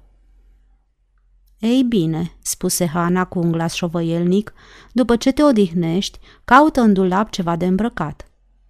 Glasul îi se înmuiase Și în ladă ai să găsești și ceva rufărie pentru corp. Nu așa fină ca a ta, dar îți faci treaba cu ea. Au aparținut fiicei mele, care a murit. Văzând că nu primește niciun răspuns, mai adăugă. Sau poate vrei să pari în continuare băiat? Răspunsul veni, dar nedeslușit. Ori poate ți-ar plăcea totuși să fii din nou fată, insistă Hana cu blândețe. Doar pentru o zi sau două cât mai stai pe aici. Nu trebuie să-ți spun eu ce să faci. Da, te rog, murmură fata ezitând. Părea că plânge. Hana era tulburată. După ce spălă rufele, o treabă care îi luă mai mult timp decât crezuse, Hana le întinse să se usuce la soare. Pe când le spăla, observă satisfăcută că, spre deosebire de veșmintele scorțoase de deasupra, care erau foarte îngălate, rufăria fină de corp, deși boțită, era surprinzător de curată. Aparent, aceasta fusese spălată de curând, poate într-un pârâiaș din pădure. Cu toate că ardea de curiozitate să afle povestea fetei, Hana nu îndrăzni să o deranjeze acum. Era prea obosită și probabil avea să doarmă ore întregi. Mai avea destul de greblat în curte și își aminti că frunzele se adunaseră mai mult la gărdulețul dinspre miază noapte și știa că David nu va întârzia mult până să apară, așa cum îi era obiceiul. El era un om învățat și umblase mult, mai mult ca sigur că el cunoștea semnificația acestor simboluri de pe cămașă. Ce-ar fi să-l întrebe pe el? Dar de data aceasta trecu mai mult de o oră până ce eminentul saducheu să coboare dealul timp în care Hana ostenise deja și se înfierbântase cu treburile gospodărești. El se opri, se sprijini de gărduț și o salută. Discuția se dovedi puțin stânjenitoare și Hana îi spuse că, deși era zăbușeală, ei nu displăcea activitatea fizică și oricum trebuia să adune frunzele înainte de începerea ploilor. Simon nu era acasă și probabil avea să se întoarcă destul de târziu. Când păru că nu mai aveau nimic să-și spună, David se înclină solemn și dădu să plece. Însă Hana se apropie de el ezitând și îl rugă să mai zăbovească. Îi spuse că dăduse peste o bucată de pânză care purta niște semne ciudate. Era de formă ovală, iar în centru figurau o lună nouă și o stea. David zâmbi binevoitor și păru surprins că ea nu are habar de bine cunoscuta stea și semilună a Arabiei. Dar asta nu era totul, continuă Hana. De-a curmezișul lor erau o sabie și un toiac de păstor. Imposibil, murmură David. Unde ai găsit asta? Hana părea încurcată și inima a început să-i bată puternic în piept. Ea nu-și închipuia că o asemenea chestiune va necesita explicații atât de amănunțite și expresia ei dovedea că regretă faptul că deschisese discuția. Tulburarea ei îi stârni însă curiozitatea omului legii. Se apropia de ea și câțiva pași și o privi cu atenție. În dimineața aceasta, un băiat de cămile, zdrențăros și flămând, a apărut pe corabia lui Simon. Începu Hana să istorisească, iritată. Și îl știți doar pe Simon, ce inimă largă are. I s-a făcut milă de bietul flăcău și l-a adus acasă să se odihnească și să-l hrănească o zi sau două. L-am pus să se spele și între timp i-am spălat hainele. Figurile astea ciudate sunt brodate pe una din rufele lui de corp. Aș dori să o văd, spuse David nerăbdător. Este încă udă, domnule, spuse Hana. Stârnit, David îi răspunse că nu are nimic că sunt ude și că ar vrea să vadă cămașa numai decât, așa încât Hana i-o aduse și o mână spre cercetare. Dar asta e îmbrăcăminte femeiască, spuse David surprins. Iar Hana plecă ochii rușinată și în cuvință. Veți păstra secretul, domnule, nu-i așa?" îl imploră Hana.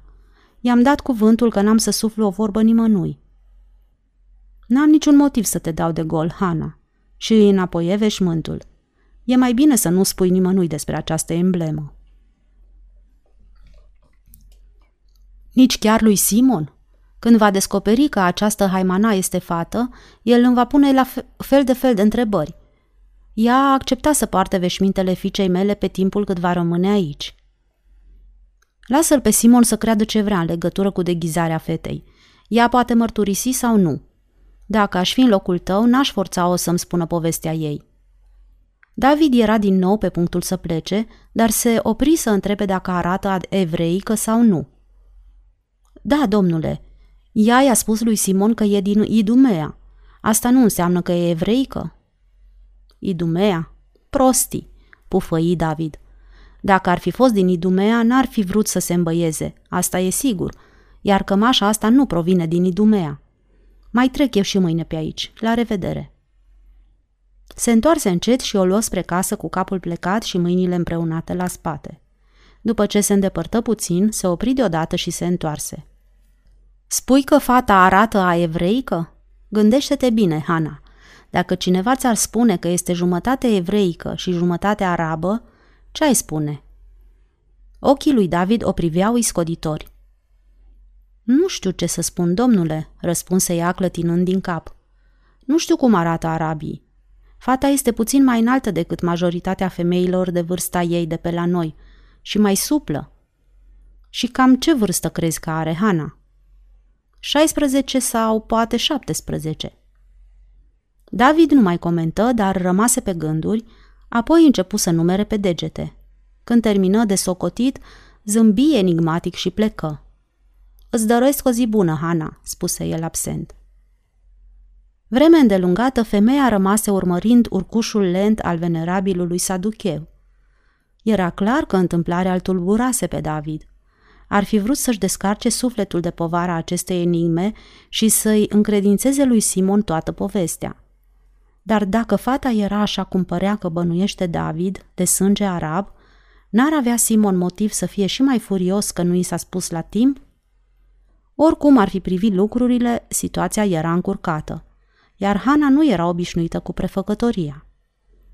După plecarea lui David, Hana zăbovi îndelung, nedecisă, până ce simți că nu o mai țin picioarele și se întoarse în casă. Ușa camerei de oaspeți era acum deschisă, iar fata îmbrăcată cu un veșmânt simplu, alb, ce aparținuse lui Abigail. Stătea pe marginea patului, pieptănându-și părul tuns băiețește. Hana îi zâmbi, dar în ochi îi jucau lacrimile și fata bănui instinctiv motivul. Mă tem că te-am întristat, spuse ea liniștită, să vezi o străină îmbrăcată în veșmintele pe care le păstrezi ca amintire. Îmi pare rău. Hana se lumină și șterse lacrimile. Nu-i nimic, draga mea. Sunt bucuroasă să văd că îmbrăcămintea lui Abigail a căpătat o întrebuințare bună. Era o fată frumoasă, la fel ca și tine. Cum să-ți spunem acum că nu mai ești Iosif? Trecu un moment destul de lung înainte ca fata să răspundă. Îmi puteți spune Esther. Cu toate că nici acesta nu este probabil numele tău, continuă Hana dezamăgită. Mi s-a spus că Esther era numele pe care mi l alesese tata, spuse ea dornică să restabilească măcar un adevăr. Să presupunem atunci, insistă Hana, că ceilalți din familia ta au preferat să te numească altfel și că dorința lor a contat. Esther dădu din cap afirmativ, preocupată în continuare cu pieptănatul. Hana așteptă stânjenită în prag, sperând probabil o destăinuire mai amplă – dar când fata se mulțumi doar să-i adreseze un zâmbet copilăresc, ea se întoarse brusc să plece și îi spuse Ei bine atunci, dacă e un secret așa de mare... Curând se auzi în bucătărie zdrângănii de vase. Hana era desigur ofensată de rezerva fetei. Esther se simți foarte vinovată. Un impuls de moment o îndemnă să alerge după prietenoasa femeie și să-i dezvăluie totul. Dar după ce se gândi mai bine, hotărâ că acest lucru ar antrena prea multe complicații. După ce încredințase Hanei sarcina ingrată de a se ocupa de vagabondul idumean, un elan care i-a trăsese deja anumite neplăceri în trecut, Simon se grăbi să plece ca și cum îl aștepta o serie de îndatoriri urgente, deși în realitate nu avea niciun plan în ziua respectivă. Niciodată în viața lui nu simțise un atare neastâmpăr. Pe când se apropia de drumul mare, scurtă pașii și încetini mersul. Când ajunse la cotitură, privi în ambele sensuri, zăbovi o clipă și își mușcă buzele. Obișnuința zilnică l-ar fi îndemnat să se întoarcă la corăbile sale, dar respinse imediat ideea. Nu avea chef să dea ochii atât de curând cu oamenii lui după disputa cu băieții lui Zevedeu, o treabă care, socotea el acum, putea fi ușor evitată. Pe de altă parte, probabil că Andrei este în larg la vremea asta. Cât privește peștele tetrarhului, fără îndoială că vreunul din oamenii lui plecase deja să-l livreze, văzând că șeful lor întârzie. Neavând nicio treabă înspre Tiberia, Simon se întoarse în direcția opusă și o luă încet spre mica zonă adormită a Betsaidei, fără niciun scop anume decât acela de a face mișcare. Nu mai avea de ce să zăbovească pe aici, la răspântie. Pe drum se întâlni cu oameni care îl salutau și cărora le răspundea morocănos, neavând dispoziție pentru taclale cu vecinii. Simon trecuse de curând prin această parte a orașului, dar nimic nu se schimbase. În Betsaida nimic nu se schimba. Bătrânul Set mai stătea și acum acolo unde Simon îl văzuse ultima oară, pe aceeași piatră, toropit în fața ușii deschise a atelierului său de olărit, cu fira visăi genunchi adunați și cu bărbia proptită în ei. Nu te văd prea des pe aici, îi strigă bătrânul cu un glas ascuțit, trezit pe neașteptate din toropeală. Era o invitație la discuție, dar Simon de-abia îngână ceva și își văzu de drum. Se opri în fața fierăriei doar atât cât să-l aprobe pe Ben Abel, cu fața lui plină de funingine și șorțul din piele, că era într-adevăr o zi de mare năduf. Abel își zvârli ciocanul, înaintă spre el și mai adăugă că e nevoie de ploaie. Simon încuvință și plecă mai departe. Pe scările largi ale sinagogii trândăvea un cerșetor pe care el îl recunoscu cu dezgust după legătura soioasă și voluminoasă cu care își înfășura permanent brațul plin de plăgi. Respingătoarea creatură se ridică, rânji cu o gură cavernoasă și începu să-și desfacă brațul care duhnea de la distanță. Strâmbând din nas, Simon îi făcu semn că nu ține să-l vadă și lăsă să-i scape câțiva bănuți de aramă într-un talger diform. Nu mai are rost să mergi într-acolo, îl sfătui cerșetorul. Toți cei care s-au dus azi au plecat de vreo două ore bune. Până ai să ajungi acolo, se va sfârși totul. Ce vrei să spui cu asta?" întrebă Simon arțăgos. Tâmplarul, doar acolo vrei să mergi, știu eu, nu-i așa? De unde ți-a venit ideea asta năstrușnică? Aha, știu eu bine, rânji cerșetorul.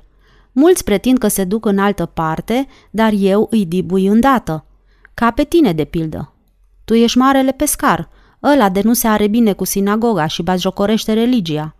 Ce altceva te aduce pe aici, spre colină? Doar nu duci nici pește, iar acolo pe deal nu e nimeni din cei cărora le duci de obicei. Știu eu că mergi să-l vezi pe acest tâmplar, la fel ca toți ceilalți. Ha, ha! Dacă te interesează atât de mult minunile tâmplarului, mormăi Simon, de ce nu te duci să-i arăți brațul tău puturos? Poate ți-l vindecă, sau poate nu vrei. Omul este un șarlatan, un profanator. Cerșetorul își făcă talgerul și strâmbă din nas. Trei bănuți? Când marele pescar are trei corăbii? Asta nu mi-ajunge nici măcar de o turtă. Simon băigui o înjurătură și se depărtă mânios, dar cerșetorul mai strigă după el. Nu are rost să urci dealul de pomană, ți-am mai spus. Nu o să-l mai găsești și o să-i întâlnești pe toți nebunii ăia care se întorc. Marele pescar lăsă orașul în urmă, iar drumul care urca acum în pantă era sufocant. Mersese repede, furios încă de la întâlnirea cu neobrăzatul și vicleanul cerșetor. Animalul ăsta jegos trebuia băgat la zdup ca o pacoste publică. Oricum, era un tip șiret și știa să te tragă de limbă. Ghicise ceea ce îl interesa pe Simon, deși nici el însuși nu era pe deplin hotărât în ce direcție să apuce. Pungaș nenorocit. Simon ar fi fost în stare să facă acum cale întoarsă doar pentru a-i arăta că greșise în presupunerea sa. Pe de altă parte, el ar putea gândi că Simon se hotărâse să-i urmeze sfatul. Dar el nu obișnuia să ceară părerea cuiva în această privință, cu atât mai puțin a unui cerșetor. După amiaza era fierbinte și marelui pescar nu-i stătea în fire să urce treptat. Se așeză la umbra unui copac de pe marginea drumului să-și tragă sufletul – Probabil că îmbătrânea. Mai curând sau mai târziu, oamenii îmbătrânesc. Mușchii lor se fleșcăiesc, plămânii și inima obosesc. Da, și capul la fel. Un bătrân devine din ce în ce mai ursuz, mai certăreț, mai arțăgos, asemenea unui câine împovărat de ani. ca bătrânul Zevedeu, care spune numai prostii și devine ridicol. Din fericire pentru Simon, el nu era încă atât de bătrân.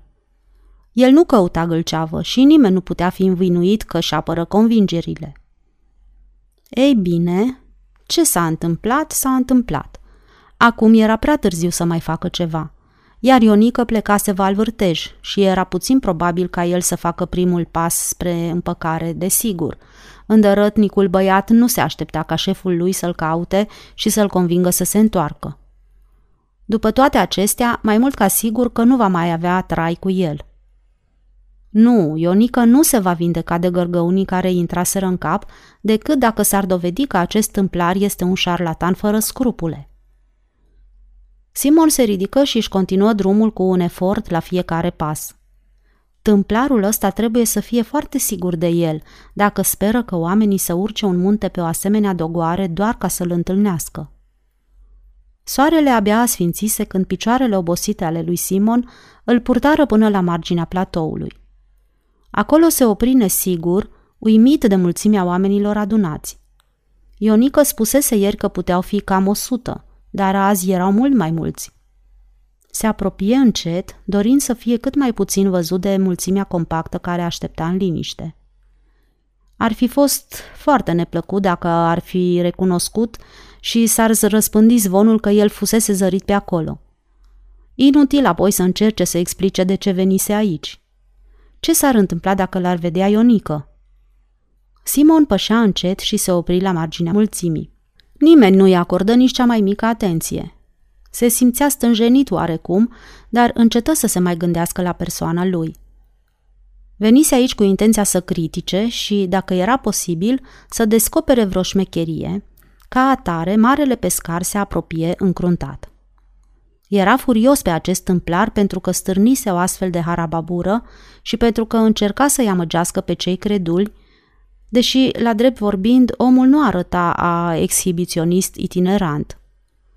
Nu avea figura unui scamator de bâlci și nici glasul strident al unui negustor ambulant. Ionica avusese dreptate în legătură cu glasul lui.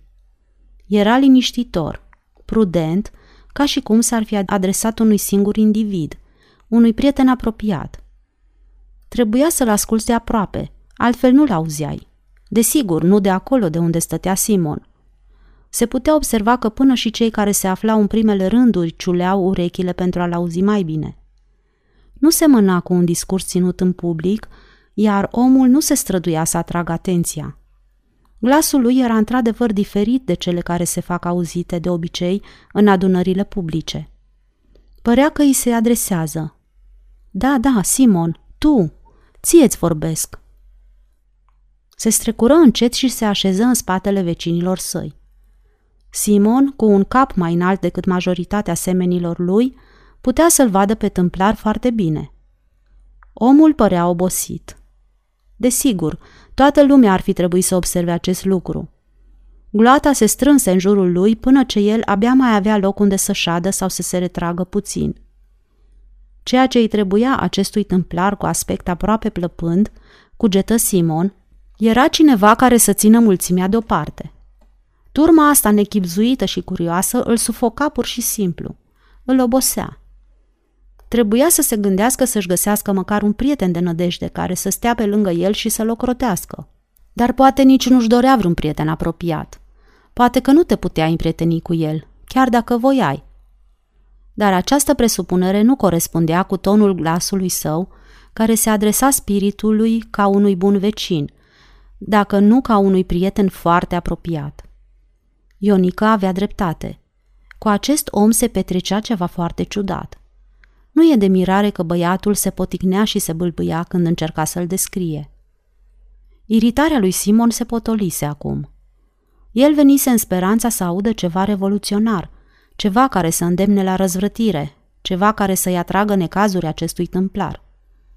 Își propuse să fie atent și, dacă aude ceva incriminator, să depună mărturie dacă chestiunea ar ajunge în fața legiuitorilor, ceea ce cu siguranță că se va întâmpla.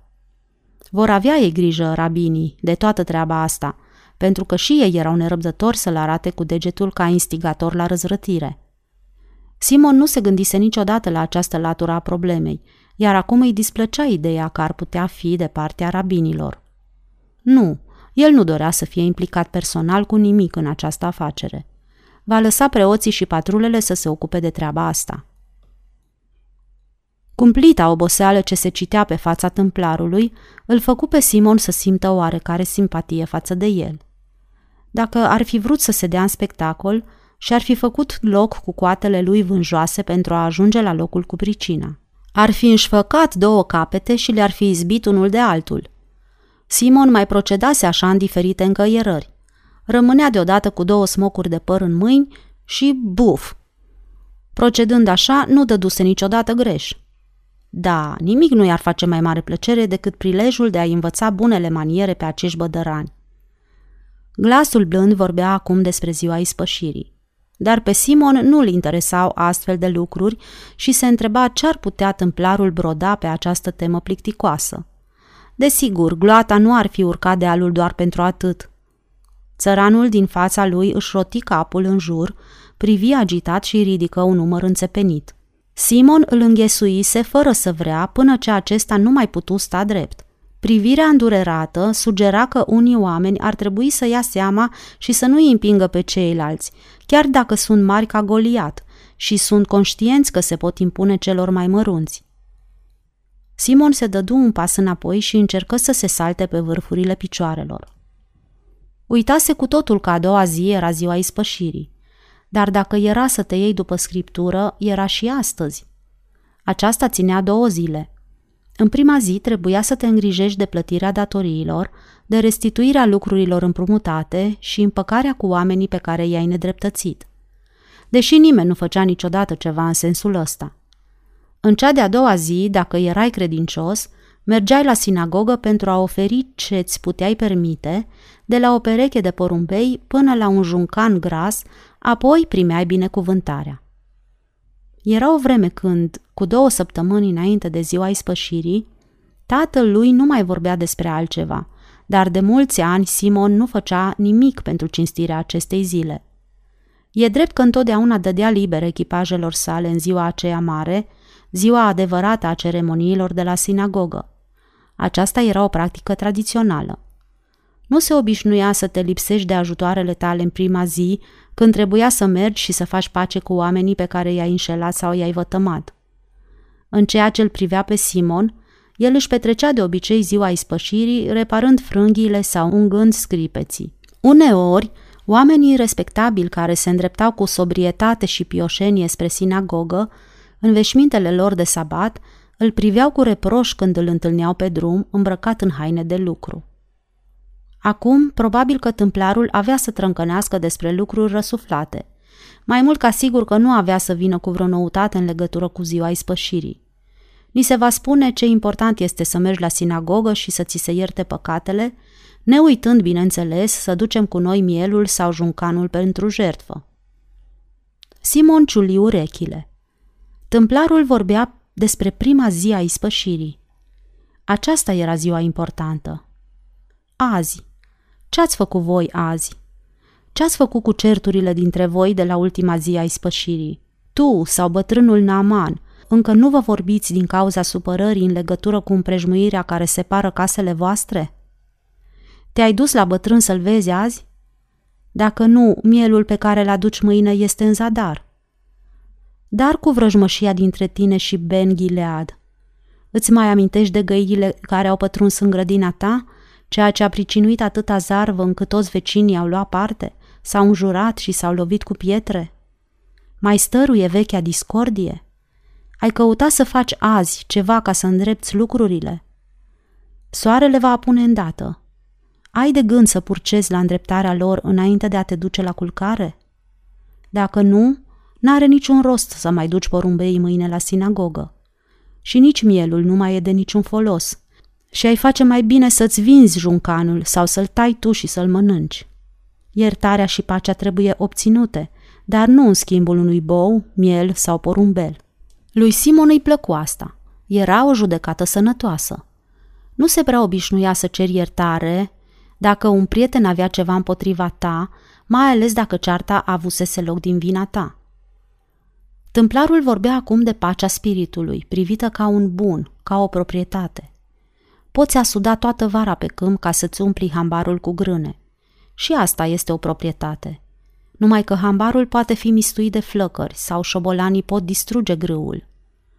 Pacea e un bun care nu ia foc și nu are nevoie de un paznic care să vegheze spre a nu fi furat.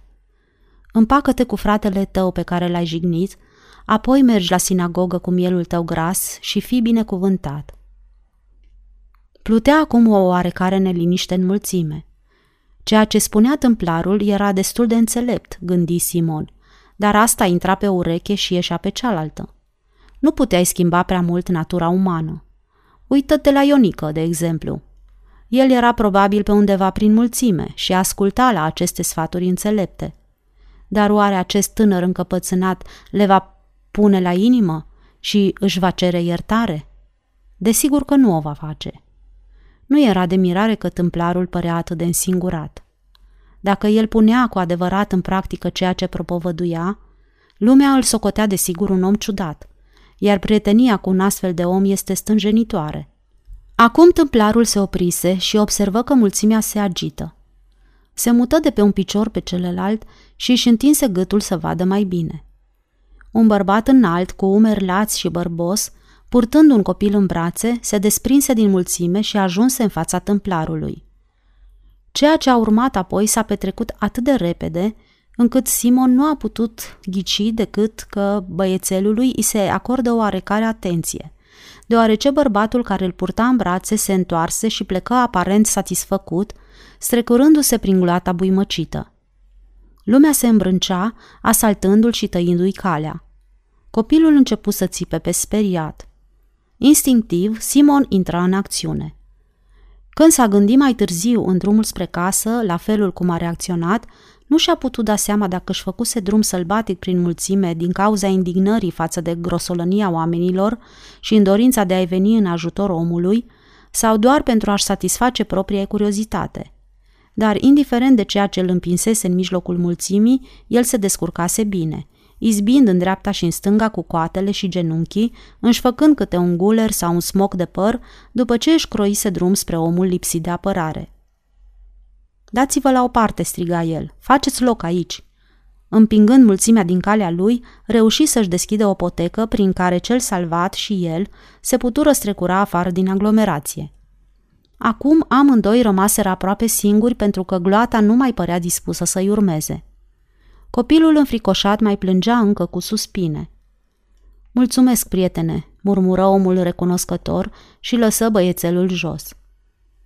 Nu, nu, bunicule, se ruga copilul. Mă doare. Ia-mă în brațe. Ce s-a întâmplat cu el? întrebă Simon. Are un picior olog, așa s-a născut. Am auzit de acest Isus și am sperat că l-ar putea vindeca. L-am purtat-o drumul de la Seforis încoace. E într-adevăr o cale lungă. Simon privi în jos la picioarele puștiului. Aparent nu se vedea vreo îmbunătățire. Și crezi în omul ăsta?" întrebă calm Justus.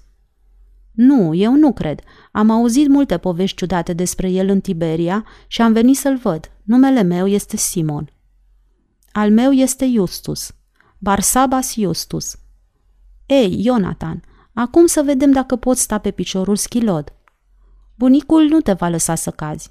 Hai, încearcă. Copilul se agăță un moment de brațul bărbatului, dar acceptă în cele din urmă să fie lăsat jos și scânci ușor de teamă. Făcu un pas șovăielnic, apoi Justus îl luă din nou în brațe, deoarece băiatul acuza din nou dureri. Hai să ne uităm puțin la el, sugeră Simon cu blândețe. Amândoi priviră atent piciorul. Greu de spus, murmură Justus. Era îndoit rău, iar acum pare că s-a îndreptat. Nu crezi, Simon? Simon pipăi ambele picioare. Amândouă sunt aproape la fel, se pare, dar de ce nu se poate sprijini pe el? Probabil că pământul este prea tare, spuse Justus încă încrezător. Niciodată înainte nu a putut sta ca lumea pe picior. Este atât de fragil ca al unui prunc. Pe lângă asta, puștiul este și foarte înspăimântat. Acum lumea se împrăștia, mulți oprindu-se să privească copilul. Simon se uită în direcția stâncii pe care stătuse tâmplarul, dar acesta dispăruse. Ei bine, prietene Simon, acum plec, spuse Justus. Sper să ne mai întâlnim. Dar ai un drum lung de străbătut, Justus. N-ai vrea să vin și eu bucată de drum să te ajut să duci copilul? Ești foarte bun, Simon, dar în curând o să apară luna, iar copilul nu este greu. Am să mă opresc în cana peste noapte la niște prieteni. Lui Simon nu-i venea să-l lase să plece și merse un timp alături de el până ce ajunseră pe creasta dinspre miază zia dealului unde se și opriră. Aș vrea să știu ce s-a întâmplat cu piciorul băiatului, Justus. A fost el vindecat sau nu? Nu știu ce să spun, murmură Justus. Poate e prea devreme să mă pronunț. Sper să fie așa. Da, și eu la fel, Justus. Ar fi o mare binecuvântare pentru copil. Zicând acestea, Justus se întoarse și îl privi pe Simon drept în față. Chiar crezi cu adevărat asta? Desigur, declară Simon. Ce întrebare! Cine n-ar dori să fie așa? Pentru că dacă acest tâmplar de la țară poate schimba legile naturii, murmură Justus, atunci nimic nu va mai fi ca înainte pentru fiecare din noi. Îți dai seama, Simon, nimic din ce am învățat până acum despre orice nu va mai fi valabil, niciodată de acum încolo. Neavând niciun răspuns pregătit față de acest comentariu surprinzător, Simon spuse că și vederile sale vor fi influențate într-o măsură oarecare. Își luară rămas bun, apoi Justus își mută povara pe celălalt braț și porni în jos, spre drumul mare, unde îndată îi se alăturară mulți oameni care mai zăboviseră în așteptarea lui. Este un tip aparte, gândi Simon, pe când se îndrepta spre cealaltă parte a platoului. Evident, omul nu dăduse o mare atenție acestei afaceri cu minunile. Nu numai că era înclinat spre scepticism în această problemă, dar nici nu era sigur că ar vrea să creadă. Avea dreptate când spunea că nimic nu va mai fi ca înainte, și asta pentru toată lumea. Dacă un om se poate ocupa de îndreptarea unui picior schilod și de vindecarea unui braț paralitic, atunci înseamnă că lumea s-a întors cu susul în jos. Coborând dealul cu pași mari, cufundat în gânduri, marele pescar îi depăși pe toți în calea lui. Nu recunoscu pe nimeni, dar cum se mișca dintr-o parte într-alta, ocolind câte un grup care încetinea pasul pentru a mai discuta dacă văzuseră minunea sau nu, la trecerea lui, oamenii tăceau îndată și de câteva ori își auzi numele rostit în șoaptă. Îl supără oarecum treaba asta, spunându-și că avea și el dreptul ca oricare dintre ei să fie acolo. Ce treabă aveau ei cu faptul că se afla și el printre ei? La urma urmei, lasă-i să trâncănească. Nu-i păsa. La naiba cu ei. Simon era acum furios. Furios pe el că avusese nesăbuința să apară pe aici. Minuni, prostii. Văzuse destul și începuse să-i se facă lehamite de acest tâmplar. Era timpul să-și scoată din cap toate neghiobiile astea. Fără să fie atent pe unde calcă, ajunse în sfârșit în vale, la lumina unei luni palide. Aproape șchiopăta, iar labele picioarelor îi se încinseseră atât de tare încât îl dureau. Se simțea extenuat atât la trup cât și la suflet. Spera ca Hana să se fi culcat deja, pentru că nu avea chef să stea la discuții cu ea. Dacă Hana era trează, va fi nerăbdătoare să afle pe unde umplase. Îl va săcăi cu întrebări și, oricum, avea să afle până la urmă adevărul. În sfârșit, Betsaida. Se așeză pe prispă ostenit și își scoase sandalele. Ușor, în vârful picioarelor, trecu prin încăperile tăcute și ajunse la ușa bucătăriei. Aici găsi o carafă cu apă din cisternă și își spălă picioarele prăfuite și pline de bășici. Hana apăru și îi întinse un ștergar pentru care îi mulțumi sec. Pe un ton care interzicea alt comentariu, îi ură noapte bună și se retrase în camera lui. La gustarea de dimineață am o surpriză pentru tine, spuse Hana în șoaptă. Turtă dulce, presupun, murmură Simon apatic. Ar spune orice doar ca să-l rețină și să-l facă să vorbească, gândi el. Hai, mai ghicește, îl întărâtă Hana în continuare cu o notă de ghidușie în glas. Nu, nu în seara asta, Hana, sunt foarte obosit. Și pentru că nu voia să riște o altă discuție cu ea, Închise ușa, nu prea zgomotos ca să nu o jignească, spera el, dar cu destulă fermitate pentru a accentua dorința de a fi lăsat singur. A fost o noapte proastă pentru Simon. Încercă să adoarmă, însă mintea lui înfierbântată alerga de la o dilemă la alta. Dintr-o dată, viața fusese văduvită de toată liniștea și strălucirea sa. Totul era confuz. În primul rând era Ionică, față de care el avea sentimentele pe care le-ar fi avut față de propriul său fiu. Dar el își găsise un alt stăpân. Tâmplarul. Dacă n-ar fi existat acesta din urmă, totul ar fi fost în regulă, așa cum trebuia să fie. Cu cât se gândea mai mult la toate acestea, cu atât era mai convins că prima sa părere referitoare la zvonuri era corectă. Cu tot glasul lui blând, tipul era un șarlatan, care amăgea lumea, făcând-o să-l urmeze și să-i asculte sporovăielile, pretinzând că tămăduiește bolile, sfătuind-o să nu posede nimic și să trăiască asemenea păsărilor cerului. Merita să fie demascat. Să-l luăm de pildă pe Justus. El știa că era o înșelătorie. Desigur, bietul om ar fi vrut să spere, dar se poate vedea că își pierduse încrederea. Simon întoarse perna, înfimse pumnul în ea, își afundă fața și se întoarse din nou cu gândul la Ionică. Flăcăul ăsta n-a făcut niciodată doi bani ca pescar. Cu el sau fără el, era tot una. Ba, poate că prezența lui îi influența și pe alții leneși asemenea lui. Dacă Simon nu l-ar fi îndrăgit atât de mult, nu l-ar fi angajat nici dacă ar fi muncit pe nimic și ar fi adus și mâncare de acasă. Rostogolindu-se pe spate, Simon privea în întuneric cu ochii larg deschiși, revăzând fiecare moment neplăcut al zilei precedente. Băiatul se comportase prostește. Fără îndoială, caracterul lui prezenta unele slăbiciuni care ar putea explica asta. Apoi, este sigur că această predispoziție nu o moștenise de la bătrânul Zevedeu, care nu putea vedea mai departe de vârful nasului și care vorbea ca o morișcă stricată, așa încât nu avea niciodată timp să gândească înainte de a deschide gura.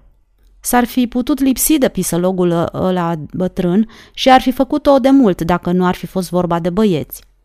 Desigur, Ionică nu moștenise nimic de la nătânga lui mamă. Mamele nu transmit copiilor niciuna din trăsăturile lor. Toată lumea știe asta. Dar Naomi putea să exercite asupra lui o influență nesănătoasă. Mereu îl săcâia pe băiat să-și găsească o slujbă unde ar putea câștiga mai bine. Se tânguia că el nu fusese pregătit să ajungă scrib, ceea ce gândea ea ar fi conferit familiei un statut social mai bun. Zevedeu fusese un prost că se căsătorise cu Noemi. Era destul de vârstnic ca să-i fie bunic. Ei bine, dacă a vrut o nevastă tânără, acum n-are decât să plătească. Naomi pusese bine șaua pe el și în felul acesta mare parte din treburile gospodărești cădeau în spinarea lui. Gurile rele spuneau că îl bătea și cu mătura. Poate și de asta era atât de arțăgos când se afla pe corabie. Acasă însă nu sufla o vorbă. Nu, Ionică nu învățase de la Naomi să privească în stele. Tot ce știa această zgripțuroaică lacomă era să ceară băieților din familia ei să câștige cât mai mulți bani. Nu odată îi stânjenise pe băieți, aținându-i calea lui Simon, văicărindu-se în prezența lor că ar trebui să fie mai bine retribuiți. Ionică era un băiat ciudat, dar fără putință de tăgadă. Îi plăcea să privească valurile și putea sta așa ore întregi. Cu cât erau mai mari, cu atât mai mult îl fascinau. Vedea figuri în nori, iar uneori apusul glorios al soarelui îi dădea o stare de extaz. Poate tocmai asta le atrăsese către, către tâmplar. Asfințitul, maci de câmp, crini ale căror veșmintele întrec până și pe cele ale regilor, fără să fie nevoie să toarcă sau să țeasă. De ce trebuia toată lumea să muncească? Păsările nu lucrează. Dacă întâlnești un soldat, să-i duci povara, să zâmbești și să o faci cu plăcere. Iată un subiect de discuție pe placul lui Ionică. Ce-ar fi să aranjăm astfel lucrurile încât toată lumea să lucreze pe jumătate pentru a înlesni fiecăruia să cunoască mai bine macii, păsările, asfințitul și roa de pe iarbă? Ce nerozii! Pe de altă parte, exista însă acel braț paralizat. Ionică n-ar minți. Ei bine, dacă povestea era adevărată, atunci totul în viața ta se dă peste cap. Dacă tâmplarul este destul de înțelept și puternic să facă asemenea lucruri, atunci orice spune el este adevărat. Dacă el îți spune să te sfătuiești cu macii câmpului și cu păsările cerului, atunci ar fi mai bine să o faci. Da, și dacă el îți spune că e corect să mergi în mâini, nu pe picioare, așa trebuie să faci, pentru că tâmplarul știe el mai bine. Dar, de fapt, toate astea n-au fost decât niște prostii. În câteva zile, legionarii îl vor prinde și îl vor băga la răcoare, iar oamenii amăgiți se vor putea întoarce la treburile lor. Atunci Ionică își va vrea slujba înapoi. Ei bine, dacă băiatul se întoarce fără gărgăuni în cap și va recunoaște că a fost un prost că s-a dus să-l asculte pe tâmplar, atunci Simon va fi dispus să-l ierte. Sfârșitul capitolului 5